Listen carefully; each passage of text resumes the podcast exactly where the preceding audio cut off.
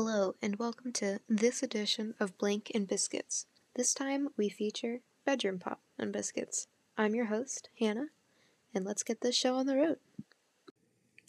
Like many indie listeners, I've always seen the words bedroom pop advertised to me on platforms like YouTube and Spotify, or even known friends who say their music falls within that category too. With a genre title like bedroom pop, is it really only qualified if you're making music in your bedroom? Or is it about the vibes and tone of the music itself? How does resource accessibility impact the genre and what music is produced? If you haven't heard of the genre by name before, maybe you'd recognize artists that contribute to its popular history and recent uprising, like Clairo, Girl in Red, mxmtoon, Rex Orange County, and Steve Lacy. If any of these names appeal to you, you should keep listening for a deep dive into the popular artists some know and love.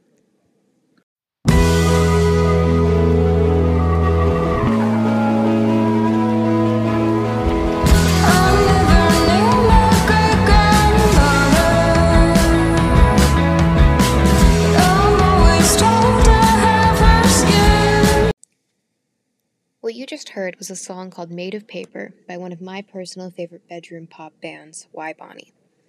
My boyfriend and I discovered their music right before launching into the long distance portion of our relationship. And the emotion of their music soon became our soundtrack for this chapter, as well as for the rest of our relationship. I believe these raw emotions tie into the rawness of bedroom pop itself, and now encapsulate a very significant feeling which can be specialized to each person's specific experiences in the genre.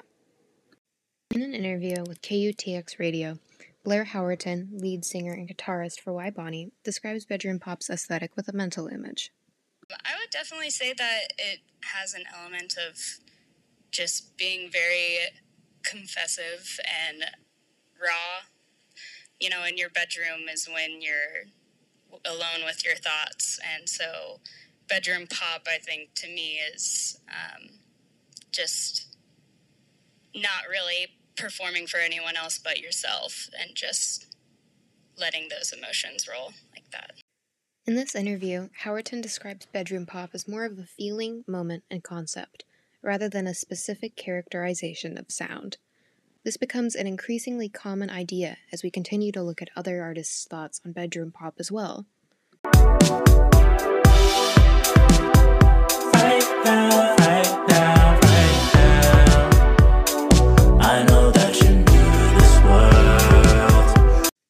While on a search for artist descriptions of bedroom pop, I discovered Dennis Martin's interview with upcoming bedroom pop artist Mal the Oddity.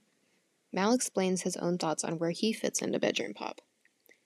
To me, bedroom pop is more of an approach, energy, method than a strict musical genre, anyways and its appeal is that it allows artists like me to live out and produce full fledged musical ideas regardless of the equipment we have access to. There's a lot of wiggle room for individual styles, new mixing techniques, a whole range of vocal tones, etc. Mal also shares how he believes bedroom pop isn't an explicit style, it's more of a feeling. Included in this reflection is also a focus on minimal equipment and software, with some artists also using nothing more than GarageBand or other free recording software and free tracks, and utilizing their own audio skills.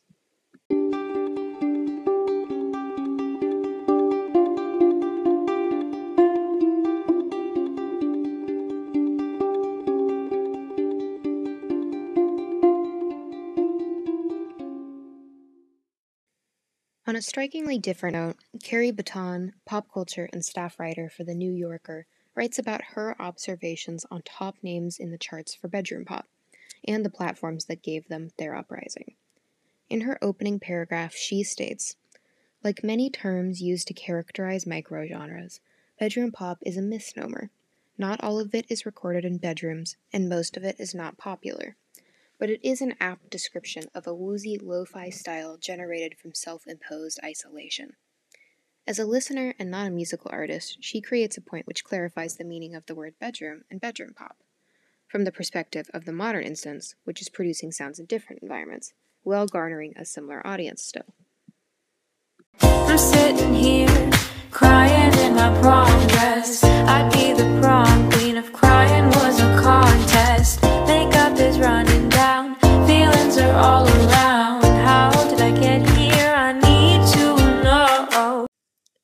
another perspective, Olivia Ruse, pop culture writer for NBC News, interviews top bedroom pop artist mxmtoon about what bedroom pop really is to her. mxmtoon, one of the frontrunners for bedroom pop, describes who can participate in the genre. Anyone can make music, and I think that is the ideology behind bedroom pop. Bedroom? It's more of an idea of a person sitting in a small space and using whatever resources you have to make songs that you're proud of. She describes both the breakdown of the word bedroom in bedroom pop and what she thinks the genre is based on. mxmtoon's top songs, Falling for You, Prom Dress, and Feelings Are Fatal, all have audio with an overall dreamy tone, and sometimes fuzzy audio quality that naturally comes with recording tracks on your own, in a bedroom, a key component to bedroom pop sound, a sound which can be heard in Why Bonnie and Mal the Oddities music. In this same article, Maia, or mxmtoon, who is Chinese American, also speaks on the accessibility of bedroom pop as a whole, on a scale much larger than that of equipment or software.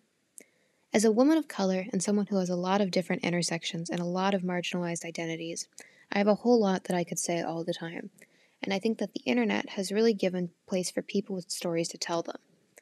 By making music accessible and with an easy entry point, more voices and experiences can be shared and listened to. Ruse encompasses her understanding of communities, equipment, and platforms by saying, Bedroom pop has emerged in recent years as a movement shaped and established by the internet, fueled by online platforms, easy to access, high quality music software, and algorithmically driven recommendation systems that can take an artist from obscurity to fame.